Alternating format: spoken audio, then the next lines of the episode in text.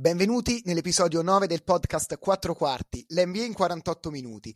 Io sono Andrea e con me c'è Luca che è tornato da un camp estivo di basket e ha racimolato un sacco di nuovi ascoltatori che non vedevo l'ora di salutare perché non ne ha avuto ancora l'occasione. Tutto sì. merito di Luca. La sua campagna free agent di cui parleremo oggi è partita alla grande per il nostro podcast.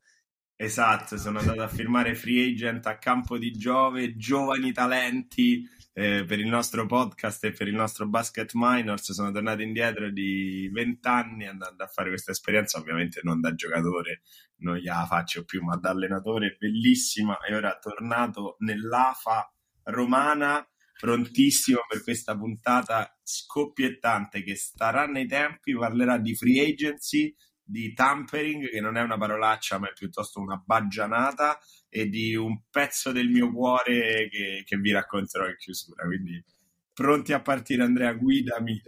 È vero, è vero, esatto. Infatti, nella scorso episodio vi avevamo lasciati discutendo delle principali trade che avevano scosso la nostra lega preferita subito dopo le finals dei Nuggets. Da quel giorno ci sono state una serie di eventi di una certa rilevanza, un paio di eventi che mi vengono in mente sono Paolo Banchero che decide di giocare con Team USA, il rinnovo ad esempio che magari è passato in secondo piano, però il, il rinnovo di eh, Nazrey da 42 milioni di dollari in tre anni che potrebbe indicare una via libera per Carl Anthony Towns di approdare da qualche altra parte. C'è stato Lillard che ha chiesto la cessione alla dirigenza dei Blazers, finalmente, forse, e tutto questo è iniziata anche la caccia ai free agents, quindi un bel po' di roba. Due parole al volo su Banchero che ha deciso come in tanti si aspettavano, in tanti ci avevano creduto, di, ehm, ha deciso di stare con gli Stati Uniti, quindi di giocare quest'anno, quest'estate con gli Stati Uniti, con Team USA, il, dopo aver illuso per certi versi un po' tutti i tifosi italiani che speravano di avere la prima grande, grande, grande stella ehm, che giocasse appunto per la nostra nazionale. Così non è andata e niente, c'è un po' di rammarico, però ecco, io me lo aspettavo, quindi non è che sono cascato proprio per dire oh mio dio, Banchero ci ha tradito, che così è stato un po' per certi versi e secondo me non è giusto dire appunto ci ha tradito. Io invece posso l'uso. dirti, non me l'aspettavo. Non te l'aspettavi. Ma non nel senso che pensavo venisse in Italia, eh, sinceramente, non me l'aspettavo perché credevo che lui si sarebbe preso un altro anno, perché se lui ora non avesse deciso di andare né con l'Italia né con Team USA, poi avrebbe potuto scegliere più avanti. Io pensavo avrebbe fatto questo, anche perché Team USA ha fatto una squadra per le sue potenzialità da Serie A2 armena e secondo me non farà una bella figura a questa competizione, a questi mondiali, come già non l'ha fatta in precedenza. Settimo posto nello scorso, eh, esatto. nello scorso mondiale, tra l'altro. E lui aveva in mano due opzioni. Vado a fare il super fenomeno per 15 anni in Italia, probabilmente senza vincere niente, ma se poco poco vinco un bronzo è comunque una cosa incredibile oppure vado a fare uno dei tanti a Team USA quando mi convocano, però probabilmente una medaglia la raccatto. E, io pensavo che lui avrebbe tergiversato un po', visto pure come andava il prossimo anno, perché ok, l'anno da rookie è esploso, però deve ancora confermare il suo valore, ce l'ha un po' di strada e poi avrebbe deciso in base a quello, perché se è fare uno dei tanti di Team USA non è per forza la cosa più bella di tutte, quindi mi aspettavo un po' questo, dopodiché invece no, voglio dire nettamente che chi parla di tradimento non, non capisce assolutamente niente perché il ragazzo era libero di fare quel che voleva comunque è più americano che italiano, saremmo stati tutti felici se fosse venuto e ci rimettiamo invece di nuovo nelle mani di Petrucci che naturalizzerà qualcuno dal WISP perché l'Italia con i naturalizzati è veramente imbarazzante, ma di mondiali ne parleremo più avanti. Comunque, nessun tradimento di banchero, la scelta è lecita e non è che ci ha illuso, ci abbiamo sperato. E non mi fate sentire che allora non fare le foto con la bandiera italiana perché quando le ha fatte lui aveva davvero la voglia, ma immaginatevi un ragazzo di 18 anni che si sente sotto i riflettori, aveva voglia di diventare l'idolo dell'Italia, poi ha capito che poteva diventare l'idolo dell'America, che in termini sportivi ci sta un paio di gradini sopra, e così è andata. Buona fortuna a lui, ma secondo me comunque a sti mondiali prende le pizze. a proposito di idoli, tra l'altro, prima di procedere, momento a Marcord, io e Luca ci tenevamo tantissimo ad augurare un, in bocca al lupo ad Anthony Parker, che è diventato il nuovo general manager proprio degli Orlando Magic di Paolo Banchero, tra l'altro.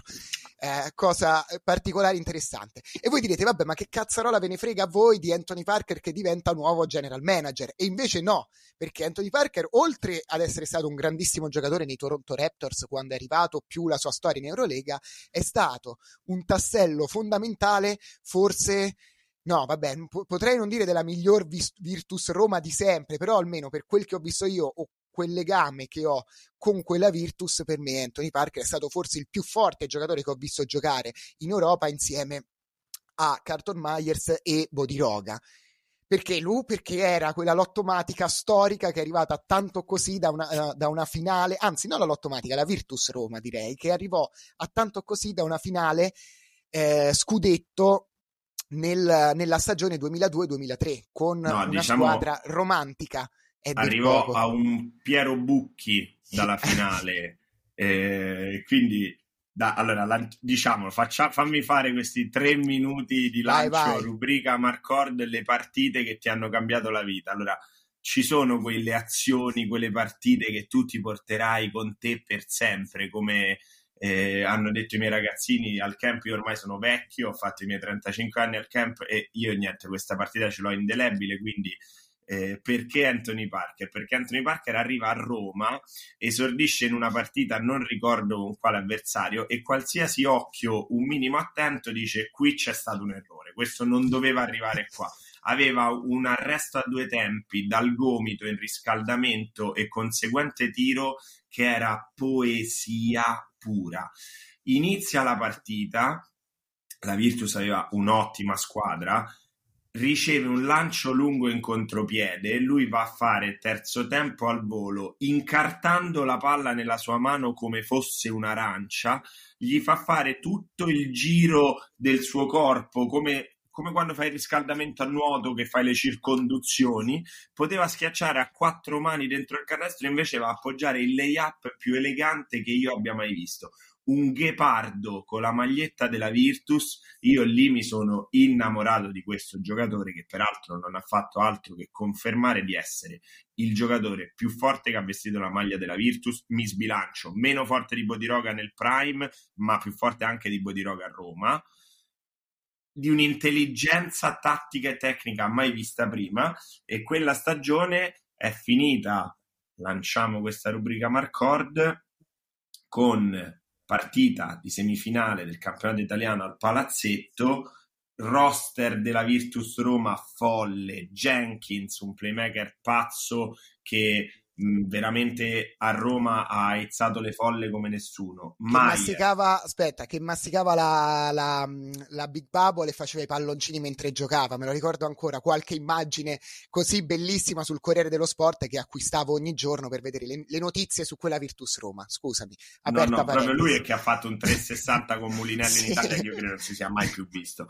Myers, non ha bisogno di presentazioni. Parker, Tusek che ogni anno ci regalava gli auguri di Natale, Santiago a completare il quintetto centro pazzesco, una panchina fatta da Capitan Tonno Tonolli, Righetti, Bonore e Zanelli. Peccato che quella partita decisiva giocata in casa contro Virtus Bologna, in panchina Piero Bucchi decise di chiamare un time out sul più 23 Virtus Roma, rimanendo sguarnito di time out mentre poi Bellinelli e Pozzecco ci massacravano però l'episodio che io voglio raccontare è intervallo, io giovane in curva a fare un coro, ammetto e mi, mi pento e mi dolgo, non proprio costruttivo verso la signora Pozzecco, quindi diremo la mamma di Pozzecco è una signora, questo era il coro però ho sostituito una parola, lui ci guarda sotto la curva, canta insieme a noi a bassa voce, inizia il terzo e quarto quarto, Pozzecco ha fatto un clinic di pallacanestro,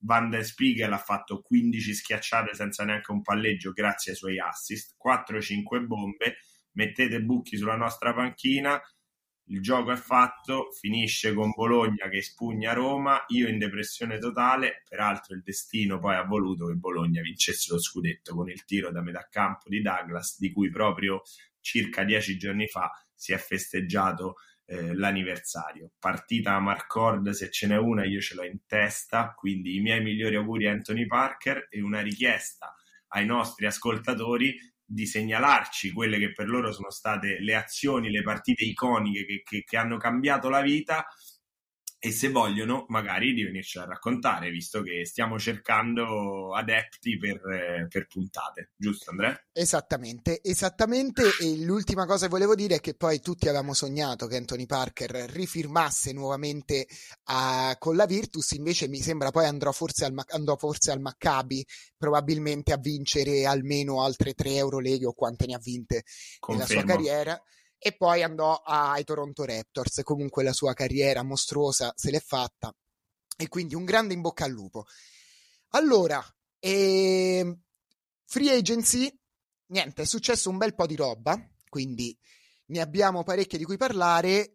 Le firme più importanti, cioè ce ne sono state diverse, cercheremo insomma di prendere quelle più significative, tra cui indubbiamente quella di Fred Van Vliet che abbandona gli, eh, i Toronto Raptors per diventare Paperon dei Paperoni, perché guadagnerà 130 milioni di dollari nei prossimi tre anni.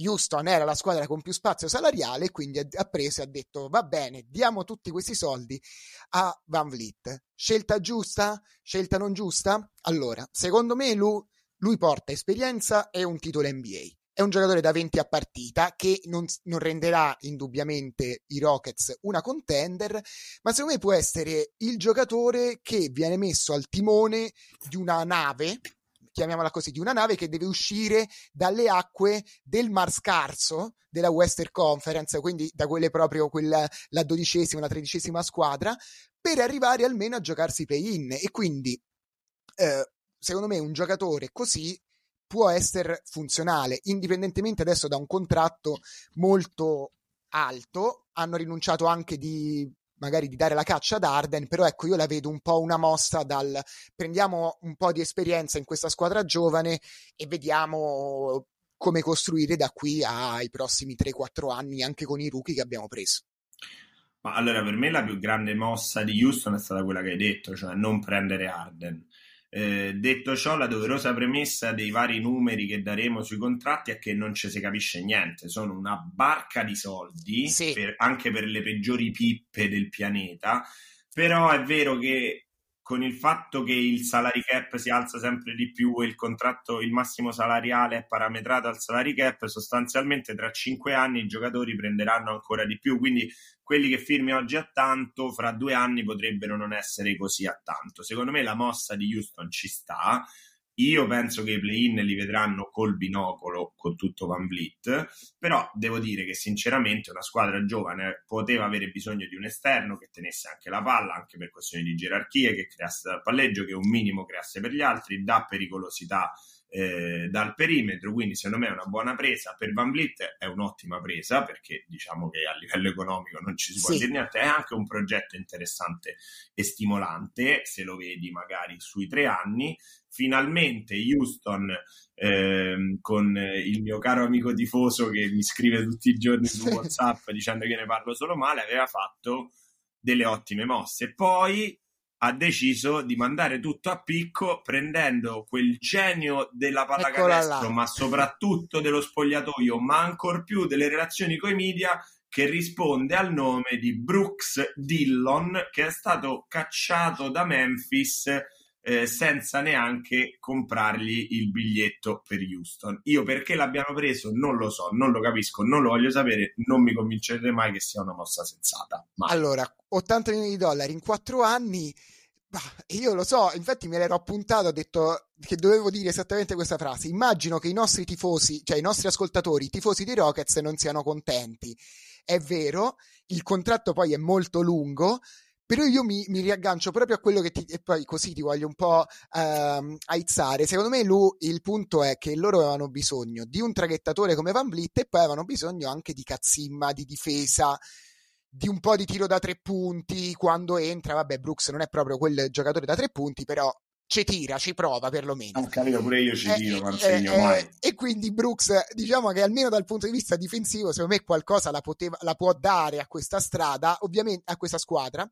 Ovviamente con i Grizzlies non ne è uscito benissimo, ma benissimo è un po' un eufemismo, ma magari con i Rockets trova la sua dimensione ideale, un po' più leader, o come dico sempre, aspettiamo di vederlo, poi sicuramente non farà niente, sarà scarso, però ti no, dico, vabbè. secondo me è un po' una loro idea per dare un po' di, di mentalità all'interno della squadra. Sto provando eh, ad arrampicarmi sugli aspetti. dai alla squadra? Quella di insultare LeBron James e prenderne 30 in faccia col game winner. Ma io direi proprio che non è il caso di dare questa mentalità. Cioè, se cercavano tiro da tre, hanno cannato non tanto per le percentuali, le cose, ma per, per le scelte. Fa dei tiri pessimi.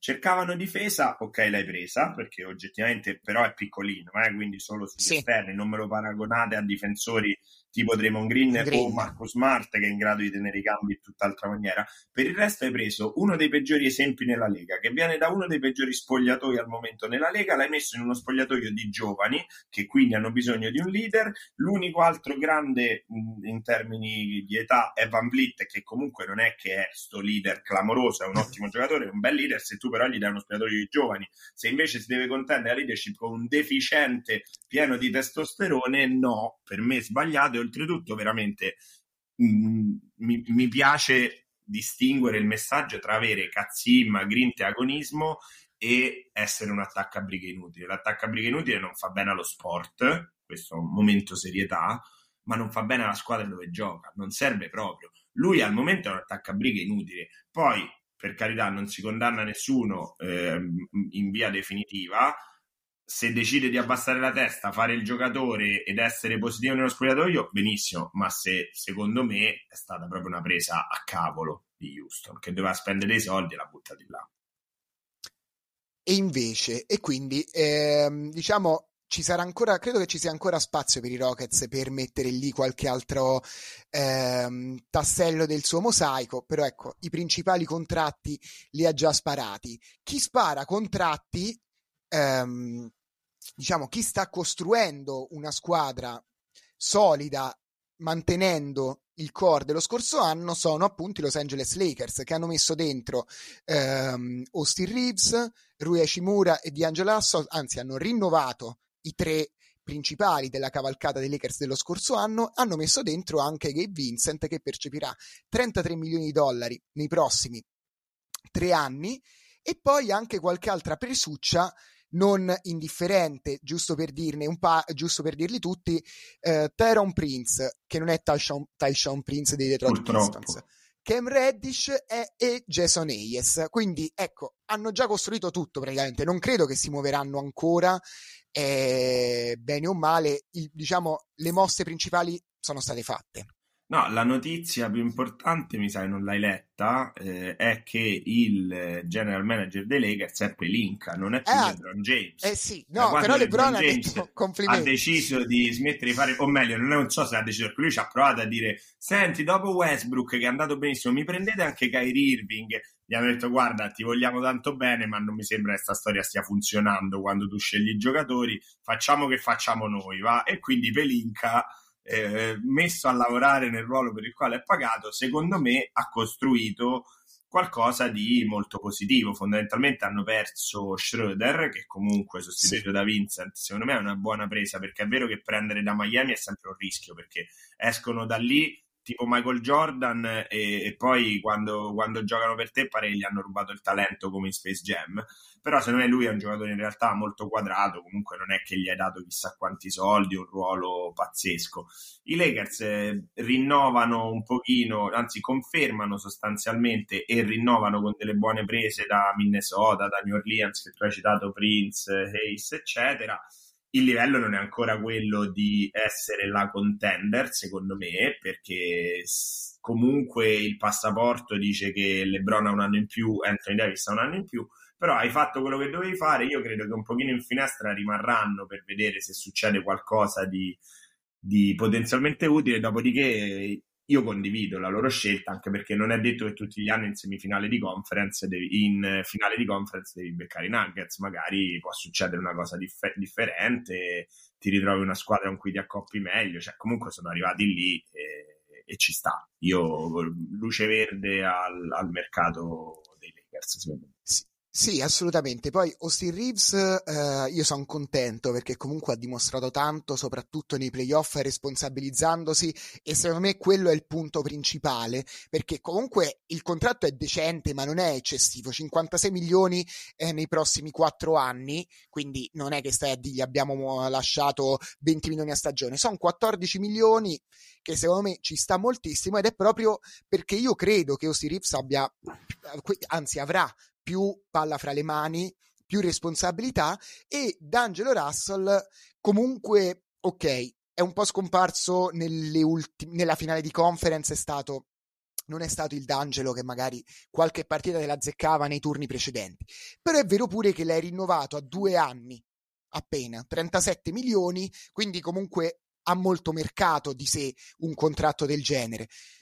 Io spero nel, nel salto di Austin Reeves da una parte, cioè mh, spero che riesca a fare ancora meglio di quanto ha fatto vedere. Beh, ma non esageriamo, che abbia, abbia saltato ampiamente, secondo me è abbastanza arrivato al suo tetto di, di miglioramento, sì, sì, però Dici? ci sta, cioè comunque è un buon rinnovo, poi come spiegare, magari facciamo il momento spiegone, contratti tipo quello di Reeves sono scambiabili perché sono giocatori cosiddetti role player che sono sempre ricercati bene o male sì. e anche il contratto di Russell è, è buono pazzesco perché un sì. giocatore ha due anni in NBA che ha due anni di contratto tu lo scambi molto facilmente perché due anni è poco, già l'anno prossimo gli manca solo un anno, dici, e dov'è il vantaggio? Il vantaggio è che in NBA, come tu sai, ma magari qualcuno no, c'è questo famoso spazio salariale. Se tu prendi un contratto in scadenza, poi alla fine dell'anno ti sei liberato quello spazio salariale e puoi andare a prendere dei free agent. Quindi in realtà davvero i Lakers hanno fatto tutte ottime trattative, per esempio a differenza di quelli che hai menzionato prima,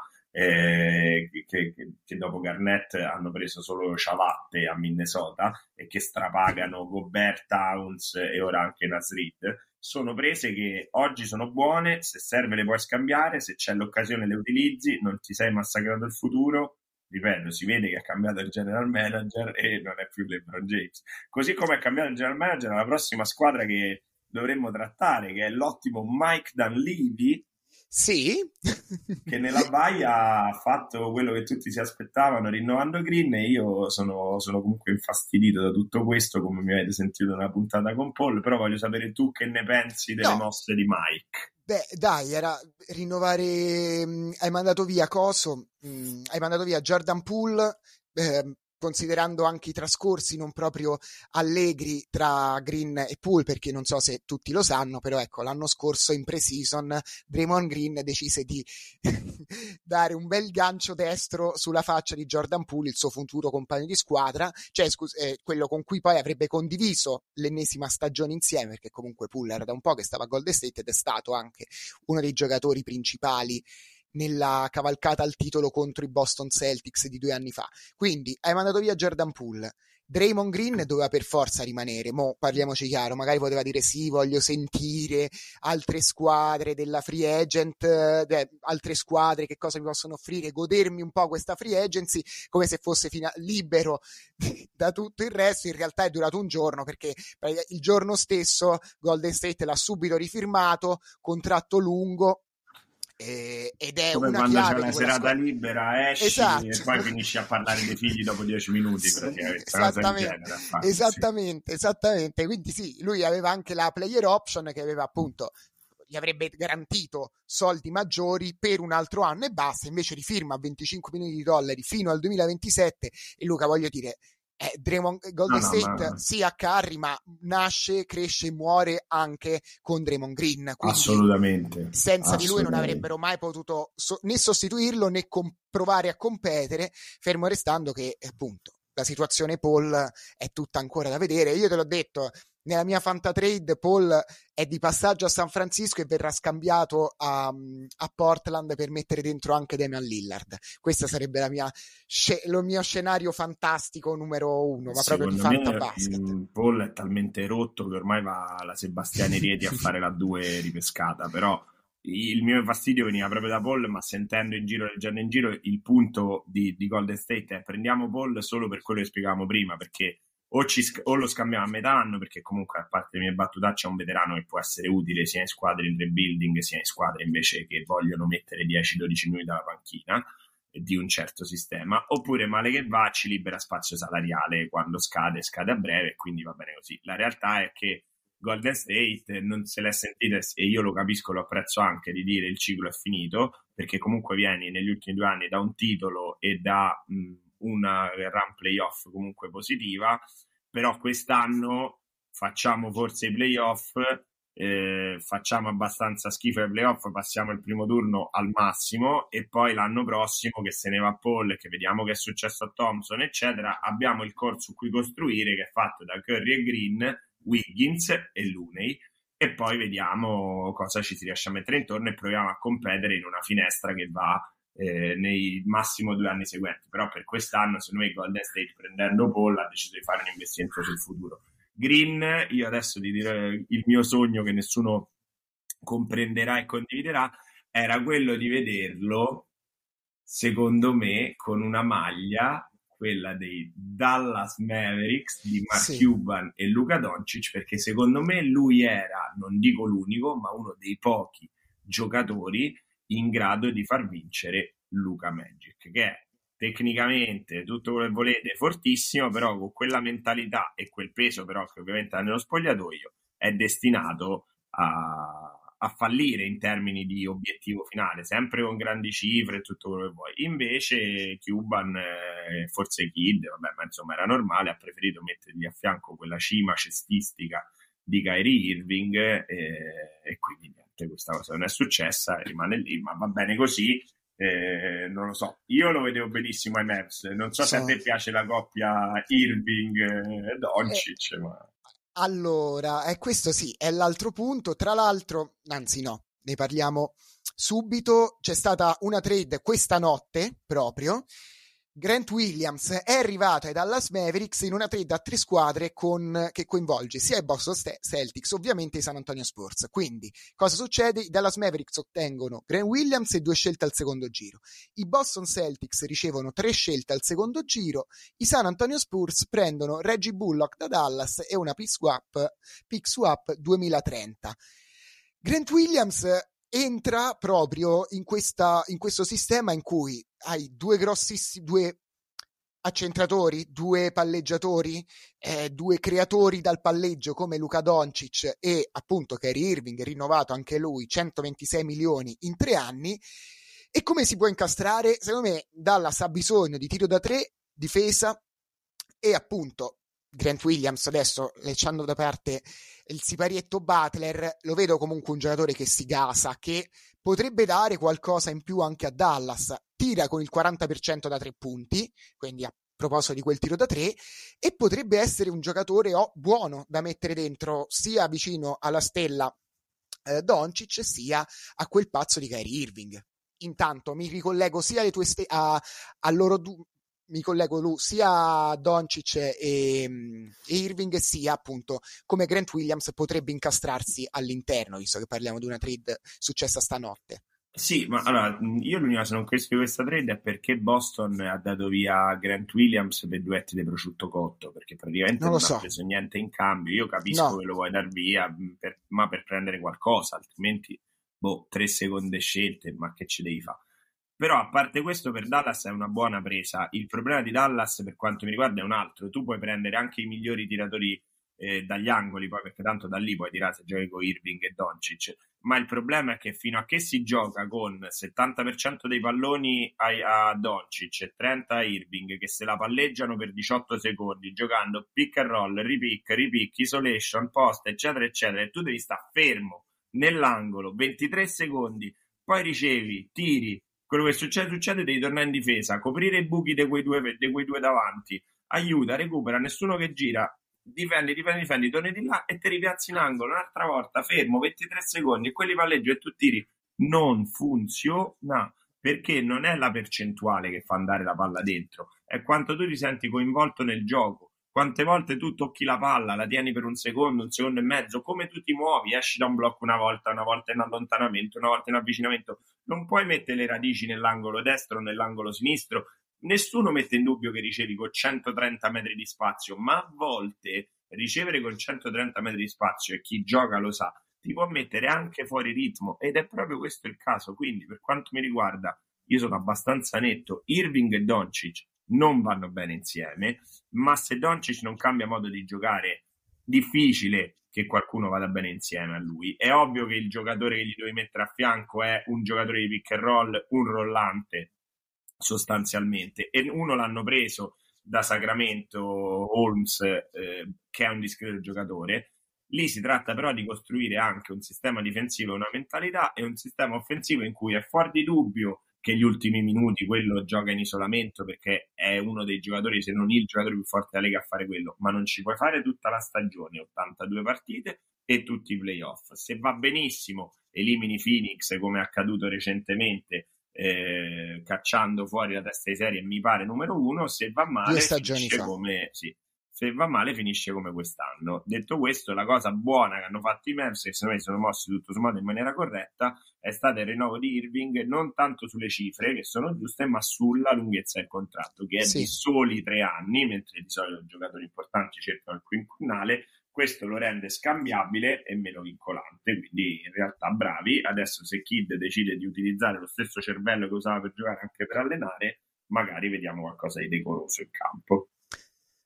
C'è da dire che eh, questo è sempre perché sono uno positivo, hanno l'off season per lavorare bene sulla loro chimica, però eh anche sì, no, dire... Doncic Irving li vedo proprio presentissimi sì. in off season. Penso che si presentino proprio tirati e sul pezzo. Eh. Guarda, ho visto una foto di Doncic, era veramente tirato, sembrava un altro giocatore. Poi magari era un fake come al solito fotomontaggio, però l'ho visto molto più in forma. E, però sì, dall'altra eh, Irving è sempre scambiabile, è comunque, ha comunque 31 anni e cioè, lo muovi facile anche a metà anno se vedi che le cose non vanno. Ci potrebbe essere l'altra questione del tipo fantabasket, non lo so, però ipotizza che al contrario è Doncic che a una certa si rompe le scatole della situazione e a metà anno vuole essere ehm, scambiato lui al posto di Irving, in quel caso tu puoi ripartire sempre da Kairi. Che... No, in quel caso no. puoi ripartire, prendi l'aereo, atterri a Ciampino, la macchina arriva riccia e te butti di sotto. Se quest'anno Doncic ci chiede lo scambio, non scherziamo. Non lo può fare, non lo farà piuttosto gli mettono in squadra i fratelli Dragic, Blasic e tutto il resto della Slovenia per farlo rimanere. Non, no, questa cosa secondo me e i Mavs non ci, non ci, vogliono neanche pensare assolutamente. Beh, ogni anno però un po' di mal di pancia c'è, quindi non è detto, cioè potrebbe esserci sì, però almeno quest'anno. un altro anno dai se lo fa. Non, se lo fa, sicuramente. Penso che quest'anno, a meno che non va proprio tutto a rotoli, lui possa chiedere lo scambio, sarebbe, sarebbe veramente grave. Il sistema sanitario di Dallas andrebbe al collasso a causa dei, eh, dei tifosi dei Mavs in depressione cosmica. No, secondo me No, hanno fatto quello che dovevano fare. Mm, per me funzioneranno benino eh, perché comunque in regolazione le partite le vinci, dopodiché si smontano eh, ai playoff se non si smontano prima. Grant Williams è una buona presa, ma non è la presa che ti cambia questa questione, come sarebbe stato Draymond Green, perché io veder giocare Draymond Green e Luca Doncic, che sono due conoscitori e comprensori, che non è italiano, di pallacanestro pazzeschi, mi avrebbe veramente, veramente stuzzicato. Metti la mentalità di Green nella squadra di Doncic, ci sta tipo il Big Bang, però poi quello che può nascere dal Big Bang è tanta roba. E comunque Doncic, adesso a parte eh, le mie battute sempre, non è uno che non ha voglia di vincere. Al momento è uno che non ha voglia di applicarsi in una lega dove secondo me deve ancora trovare dimestichezza con la lunghezza delle partite, della stagione, con i riflettori, con alcuni comportamenti, col fatto di essere una mega super giga star per 8-9 mesi. Però è un vincente lui nel DNA, lui vuole vincere, lui rosica quando perde. Secondo me Draymond Green sarebbe stata la spalla perfetta. A proposito di Draymond Green, a proposito di squadre che hanno mantenuto il loro core, anche i Milwaukee Bucks sono rimasti bene o male gli stessi, o meglio, hanno rinnovato i loro due principali giocatori, e cioè Chris Middleton e Brooke Lopez, che rimangono quindi con Drew Holiday, Antenokumpo, eccetera, eccetera. Quindi anche loro hanno ripreso il loro core della squadra. Brooke Lopez, lui ha 35 anni, rimane eh, il finalista per il premio di miglior difensore, è un grande rim, protect- rim protector che comunque aiuta anche Antenocumpo in difesa. Però io quello che dico è, prima o poi il crollo fisico a questo grande giocatore arriverà e la schiena è sempre un'incognita perché 2021-2022 ha saltato, mi sembra, la stagione e comunque cioè, potrebbe rompersi. Spero per lui di no, però ecco, prima di, Brook, eh, prima di parlare di Middleton, Brooke è una certa il calo ti deve arrivare. Io questo dico. Eh, non so se è la scelta giusta per i Bucks, comunque non è il contratto che li azzopperà definitivamente quel, questo rinnovo, ecco.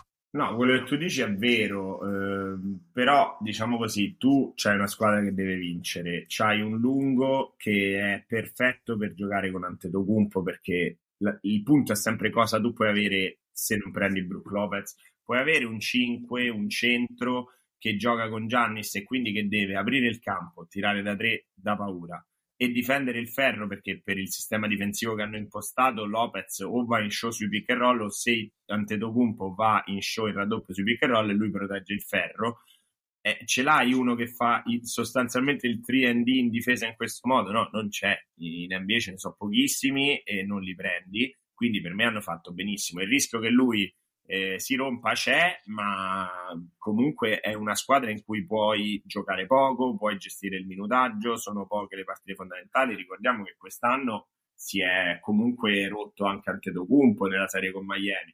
Peraltro credo che eh, hanno anche cambiato allenatore, la strategia principale del nuovo assetto sia semplicemente quella di non prendere i Miami Heat al primo turno poi per il resto va bene tutto. Io credo che questo sia il loro unico obiettivo nell'arrivare ai playoff. Dicevo, arriva primo, secondo terzo, me ne frega niente. Basta non prendo Miami al primo turno. Soprattutto se Miami, ma poi ci arriviamo, dovesse appena appena rinforzarsi. Eh, però secondo me è una presa giustissima, sinceramente. Così come quella di Middleton, su cui paradossalmente io avrei più dubbi, nel senso che Middleton ha un ruolo dove il minutaggio è più fondamentale di Brooks e quest'anno non è stato bene però anche lì eh, c'è una questione secondo me anche di riconoscenza che comunque fa di te un certo tipo di società per cui i free agent in futuro ti guardano in un certo modo, quindi tutto sommato diciamo Milwaukee è stata noiosamente giusta e ha fatto tutto quello che doveva fare, proprio in linea con il modo in cui gioca, noioso e giusto, secondo me. Sì, sì, assolutamente. Mm, eh, diciamo che io non so se riuscirà mai. Io lo vedo un po' una situazione di Middleton come quella di Clay Thompson a Golden State, cioè un giocatore che comunque ha avuto un, un, import- un, infortunio importante, sta ritornando, ha giocato una nuova una stagione fra alti e bassi, direi più, più bassi che alti, comunque 15 punti, 31% al tiro. Non è stato ovviamente il giocatore del, del titolo NBA però come dici tu da una parte mh, cioè ci sta averlo riconfermato e tu speri che almeno adesso un po' dopo la, la, stagione di assestamento dal ritorno all'infortunio che era quella precedente adesso va un po' a ritrovare una forma fisica buona e fare quelle diciamo, giornate alla Clay Thompson. Magari non sempre è il Clay pre-infortunio, però ti dà un supporto maggiore, 18-20 punti a partita riesce e comunque era uno dei, ghiotti, dei free agent più, gro- più, ghiotti dell'estate tra una cosa e un'altra. Quindi ecco, io lo vedo un po' simile alla situazione Golden State con Clay Thompson, cioè giusto magari per Milwaukee aspettarlo e farsi un altro anno almeno. Tanto sono tre anni a 102 milioni, non è un contratto lunghissimo. No, sono d'accordo. L'unica cosa che non condivido è che secondo me Golden State eh, non avrebbe voluto davvero aspettare Thompson, Ad- non, non, vorrebbe continuare ad aspettare Thompson, deve perché è giusto così e quindi lo massimizzi. Mentre io credo Milwaukee proprio volesse e dovesse aspettare Middleton perché a mio parere ce n'ha ancora un pochino di più. E poi è proprio decisivo, cioè se Golden State senza Thompson comunque può giocare, Bucks senza Middleton per me non competono a livello di contender che è il livello che rispetta perché se tu giochi in questa maniera così noiosa poi giustamente puoi vincere secondo me senza Middleton non c'è proprio modo di vincere lì assolutamente. Allora l'altra grossa squadra è i campioni NBA questo c'è, c'è da dire che hanno perso un po' per strada eh, tutti i giocatori della loro panchina principali fra cui il loro grosso sesto uomo che è stata la presa geniale di Denver con cui poi che ha contribuito a vincere il titolo, cioè Bruce Brown che finisce a, mm, a Indiana. E secondo me cosa succede? Succede che è una sorta di responsabilizzazione per, per, Bruce Brown, cioè hai fatto una grande stagione a Denver, hai vinto il titolo NBA, Denver non ti poteva dare i soldi che tu volevi e quindi adesso ci si aspetta perlomeno un, un salto dal punto di vista della posizione all'interno delle gerarchie dell'NBA. Non ti dico che debba entrare in un top 100 di NBA, eh, Bruce Brown, parliamoci chiaro. Però ecco, la vedo una mossa di responsabilità, cioè lui voglio avere un ruolo più importante all'interno di una squadra NBA e quindi vado a Indiana dove c'è Ali Barton che mi può, far, mi può regalare tantissimi cioccolatini. Ecco, uno step successivo per lui, una crescita a livello, quella che sarebbe la nostra crescita lavorativa, la vedo un po' anche per Bruce Brown. Sì, io pure ho accettato recentemente un'offerta agli stessi soldi di Bruce Brown, sì. peraltro, quindi mi sento di condividere eh, il suo passaggio a Indiana. No, no, lui secondo me fa bene, perché è proprio come dici te, a parte che per me è un mito, perché ha iniziato, eh, mi pare a Brooklyn, che faceva solo il bloccante e rollava, essendo alto un metro e tre, e poi saltava. Poi è arrivato a Denver e continuava a fare quella cosa benissimo, però chiaramente sotto taglia. Ha iniziato a tirare da tre, a palleggiare, a portare la palla, a girarsi uno contro uno. Ho detto, ma quello è lo stesso Bruce Brown. Dicono, sì, sì, è quello. Vabbè, perché da prima abbiamo parlato di Brook Lopez che ha iniziato la sua carriera eh, che tirava come il centro della due armena e l'ha finito che tira, non dico come Clay Thompson, ma insomma è un giocatore, eh, forse il miglior centro tiratore nel, nel suo prime di tiro. Quindi figurati se non può farlo Bruce Brown, che è molto più giovane, l'ha fatto da un anno all'altro. Secondo me è un giocatore molto bello, peraltro anche lui era stato accostato a Dallas e secondo me sarebbe stato utile a Indiana, è giusto va nella squadra di Allie Barton, di Turner, se Turner rimane, un bel progetto, ha più importanza. Dopodiché, se mi devo giocare la fish, lui è passato all'incasso, il suo ruolo giusto è quello che ha avuto quest'anno, quinto, sesto nella rotazione eh, di una squadra che vuole competere per il titolo. Non è il caso di Indiana, però è più che giusto andare a provarci, quindi bravo lui. Denver, eh, si perde un pezzo, però quando vinci il titolo è abbastanza impensabile che confermi tutta la squadra, quindi tutto sommato qualcosa dovevi perdere, lo sapevi. Vediamo tra draft, crescita dell'altro Brown, quello che si scrive come un rasoio, e nuovi accorgimenti che può avere Mike Malone o che può portare questa free agency o il mercato. Tutto sommato Denver mi sembra rimanga competitiva anche con questa buona grossa perdita. Assolutamente, anche perché il quintetto rimane lo stesso, quindi che è uno dei quintetti più forti, se non il più forte dell'NBA, quindi ci sta e alla fine è sempre stata una, una rotazione da, da, sette giocatori, otto massimo quella nei playoff, quindi comunque Bruce Brown lo puoi sostituire, ti rimangono al momento eh, DeAndre Jordan, il mitico, Christian Brown, dove speri appunto un, un suo, che speri mh, mm, di un suo salto, eh, Reggie Jackson, anche lui, le scelte e secondo me stanno aspettando di vedere quello che rimane dal mercato di free agent e poi fare quel colpetto low cost che però ti dà nuova linfa in più, nuova benzina per la tua panchina. Cioè, secondo me stanno un attimo aspettando e dicono: tanto noi abbiamo cinque fenomeni eh, titolari. La nostra panchina, bene o male, rimane la stessa. Vediamo un attimo chi, chi riusciamo a prendere all'ultimo secondo.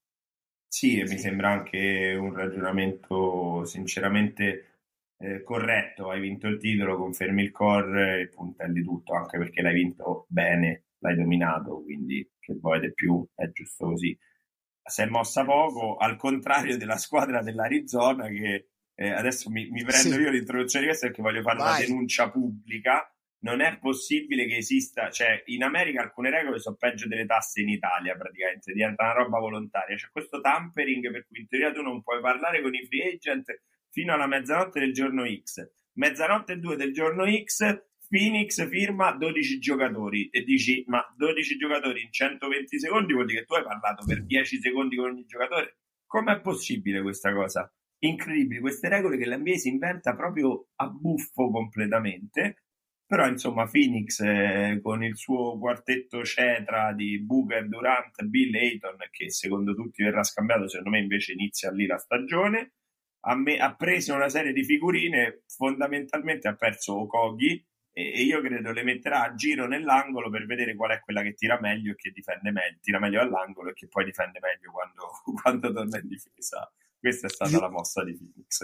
Sì, l'altro, diciamo, fra tutti i suoi, diciamo, le sue pesche c'è Rick Gordon, come al solito, che io ogni volta che vedo Gordon dico, ma questo ancora gioca, ancora gioca? Evidentemente sì, ancora gioca. Cioè, nel senso che me lo ricordo da una vita in NBA, invece tutto sommato, cioè, non è... è non è ancora un super veterano alla Udonis Haslem, però per me c'è quell'idea che Rick Gordon sta in NBA tipo dal 15-18, che andrà a fare la guardia titolare eh, insieme appunto a Devin Booker che a questo punto partirà da point guard, eh, Eric Gordon, Bradley Bill, Kevin Durant e DeAndre Ayton. Pure secondo me lui, considerando anche che è una squadra un po' non è così massiccia, eh, cioè DeAndre Ayton ce lo devi avere sotto canestro perché Durant se ti gioca da 4 eh, eh, non è sto, no, ma è chiaro, ce, vede... ce la devi avere per forza un giocatore sì, così. il problema è la rotazione, cioè se tu davi a Ayton non prendi un altro centro, prendi due o tre giocatori al posto di Ayton più scarsi eh, o comunque con contratti inferiori, però devi allungare drammaticamente la rotazione. Per questo e... secondo me ci rinunceranno. Però la stagione io credo la inizino, anche perché l'allenatore è nuovo, vorrà, vorrà vedere anche cosa succede. C'è Bill, quindi io ci credo abbastanza che la inizino così. Non ci credo che la finiscano. Eh. Assolutamente. E allora, niente, Diciamo che eh, l'ultima cosa importante che mi ero appuntato anche che ti volevo dire era sia Russell Westbrook che viene ehm, che rifirma con i Los Angeles Clippers il caro Westbrook due anni 8 milioni di dollari complessivi quindi sono ehm, quattro a stagione rispetto a quelli che prendiamo prima. Eh, esatto. Quindi tutto sommato con i Clippers sembrava aver trovato la sua, la sua dimensione, aspettando di capire un po' che cavolo succede dentro, quella, dentro quell'eterno what if della storia, perché comunque i Clippers potevano tranquillamente arrivare in finale NBA quest'anno se avessero avuto meno, almeno Leonard intatto, figuriamoci pure Paul George. E alla fine, secondo me, Russell ha trovato un po' questo suo equilibrio e ci sta che abbia rifirmato. Alla fine la città l'ha, l'ha accolto bene. È sempre una situazione particolare quella di Westbrook, che dove arriva sem- sembra sempre che faccia disastri. Spero per lui che almeno sti due anni possa trovare un po' di tranquillità con i Clippers. Mo, a parte le offese, lui, ecco, io person- no, a livello personale, personale, voglio empatizzare un po' con Russell. vogliamo tutti bene, però eh. cioè, sembra, a parte come si veste, ma insomma, sembra una persona bella come nei conti di spogliatori. Poi, poveri tifosi dei Clippers, io cito il mitico avvocato, buffa, piove, la ragazza mi ha lasciato e tifo Clippers, cioè sono sempre rotti, quando fanno le cose fatte bene se ne rompe un altro e sì. il lockdown e la bo- cioè di tutto, quindi no, poveri Clippers, la firma ci sta, eh, dobbiamo stare nei 48 minuti, quindi stiamo chiudendo. Io vorrei dire che l'NBA omaggia l'Eurolega e si va a prendere gli MVP delle ultime due, due annate. Mizic, che va a Oklahoma, secondo me però renderà il giusto, e Vezenkov che va a Sacramento insieme al rinnovo di Sabonis invece secondo me è una bella presa per Sacramento non parliamo di uno che cambia la stagione però piacevole. E io sono molto curioso di vedere come vanno questi due MVP dell'Eurolega molto diversi tra loro perché Mizic è un giocatore American style Vezenkov molto meno. Come vanno in NBA sono davvero curioso però la notizia, almeno per me, più bella aspetta, è... Aspetta, Vai. Luca, quindi puoi darci già una tua, una tua come si dice, un, una tua previsione su entrambi, perché su Doncic ti eri espresso, andò in un certo modo, quindi puoi tu, darci tu, la tua tu, nuova... Tu, vuoi, tu mi vuoi proprio far odiare. Vuoi, voglio un'altra birra. allora, io dico che Mizic, Malino, Vezenkov, Benino, però Mizic in realtà ha le carte per stare in NBA proprio come tipo di giocatore. È che secondo me a Oklahoma, dove c'è comunque Shea, dove comunque oddio, giocano anche un bel basket. No, ci starà bene, però ecco, lui è uno da tanta palla in mano, pick and roll, tanti tiri. Secondo me, se devi giocare tanti pick and roll e tanti tiri in NBA, magari trovi qualcuno meglio di Mizic per farlo, a meno che non decidi di cambiare il suono di giocare. È un po' il concetto di Mike James, cioè se lo vieni a fare in Europa è ovvio che sei il giocatore, se lo vai a fare in America sei uno dei giocatori. Lui però ci sta che provi. Io non credo che riesca a fare quello step up eh, per dire divento il giocatore di Oklahoma che si spara i pick and roll eh, e che crea dal palleggio. Secondo me no. mentre Vezenkov è un giocatore di sistema che ti può giocare da 3 da 4, alto, grosso, esce dai blocchi, riceve sugli scarichi, gio- gioca il post, apre il campo, secondo me molto utile in un sistema diciamo di pallacanestro un po' più simile all'Europa dove la palla la toccano in tanti eccetera quindi sì volete un altro dei miei pronostici alla Paolo Fox ubriaco Mizic negativo Vezenkov molto meglio sì ce l'ho Perfetto, perfetto. E poi Io... volevo chiudere Vai. però io con il ringraziamento alla eh, prima scelta assoluta del draft che ha fatto praticamente eh, un, dice, un endorsement alle minors perché è entrato in campo 245 cm di apertura alare, 300 metri di altezza, ha fatto 60 tiri, ne ha sbagliati 59 eh, nella prima apparizione in maglia Spurs, quella che si fa contro, cioè entri in campo e ti ricchi così per far vedere quanto sei forte, non ne ha preso uno, poveraccio. Quindi grazie Wemby che hai fatto questo, diciamo, questo grande atto di amore verso le minors. Adesso per favore inizia a fare canestro perché io quella foto che ho visto di lui a cena con, eh, con eh, Tony Parker mi ha fomentato tantissimo e spero veramente in un grande futuro per questo pterodattilo clamoroso. E tra l'altro, giusto proprio per chiudere, sembrerebbe mh, l'esordio essere, mh, essere proprio domani, perché noi stiamo registrando 6 luglio, quindi in teoria la prima data, l'esordio anzi di Wembanyama dovrebbe essere il 7 luglio nella partita fra Spurs contro Hornets, che tra l'altro sarà quindi prima scelta NBA contro seconda scelta NBA. E, ed è già scoppiettante come inizio. Quella si potrebbe recuperare. Vedremo qualche highlights. Sicuramente posteremo qualcosa, un recap su, sui nostri canali social e lo faremo assolutamente. Anche perché la seconda scelta NBA, dopo aver detto che Jordan è un vecchietto, Paul George è il GOAT, lui è fortissimo, eccetera, sta facendo una Summer League ubriaco dove perde solo palla e prende qualche rimbalzo. Quindi speriamo che si riprenda, altrimenti per gli Hornets non la vedo proprio, proprio benissimo. Chiudiamo con questa eh, promessa di Andrea che si andrà a vedere tutta la partita Spurs Hornets di Summer League e ci dirà le sue impressioni su questo Nel- spettacolo incredibile. Prossimo episodio faremo i 10 minuti rubrica Angolo Wembanyama dove vi racconteremo esattamente cosa è successo in quella partita. E diteci qual è la partita, l'azione che vi ha cambiato il modo di vedere la pallacanestro e che ancora vi portate eh, con voi e se volete venirla a raccontare qui nei nostri studi eh, Sì. di Las Vegas, eh, perché questa rubrica Amarcord, l'azione o la partita che mi porto dentro, la, la continueremo. Fateci sapere anche se fa schifo, eh, perché tanto la continuiamo uguale, perché io almeno di una partita devo guardare. E anzi, sarà lo special, eh, sarà l'altra rubrica speciale del prossimo episodio. Quasi sicuramente, a meno di eventi cataclismatici, tipo Damian Lillard e Miami Heat, che ne so, potrebbe succedere da un momento all'altro. Dici del- no, dici che la, la story su Instagram con la canzone di sottofondo Miami, Miami, il commento di Butler e queste cose stupide che sanno fare solo in America davano per caso un piccolo indizio. Quello ha già Potrebbe. casa in Florida, penso. Sicuramente, sicuramente. E mo che l'ho detto, come minimo va a New York. Eh, A New York, bello, con Branson, non sarebbe male. non sarebbe male. Bene, Grazie a tutti. grazie a tutti. Ciao. Ciao.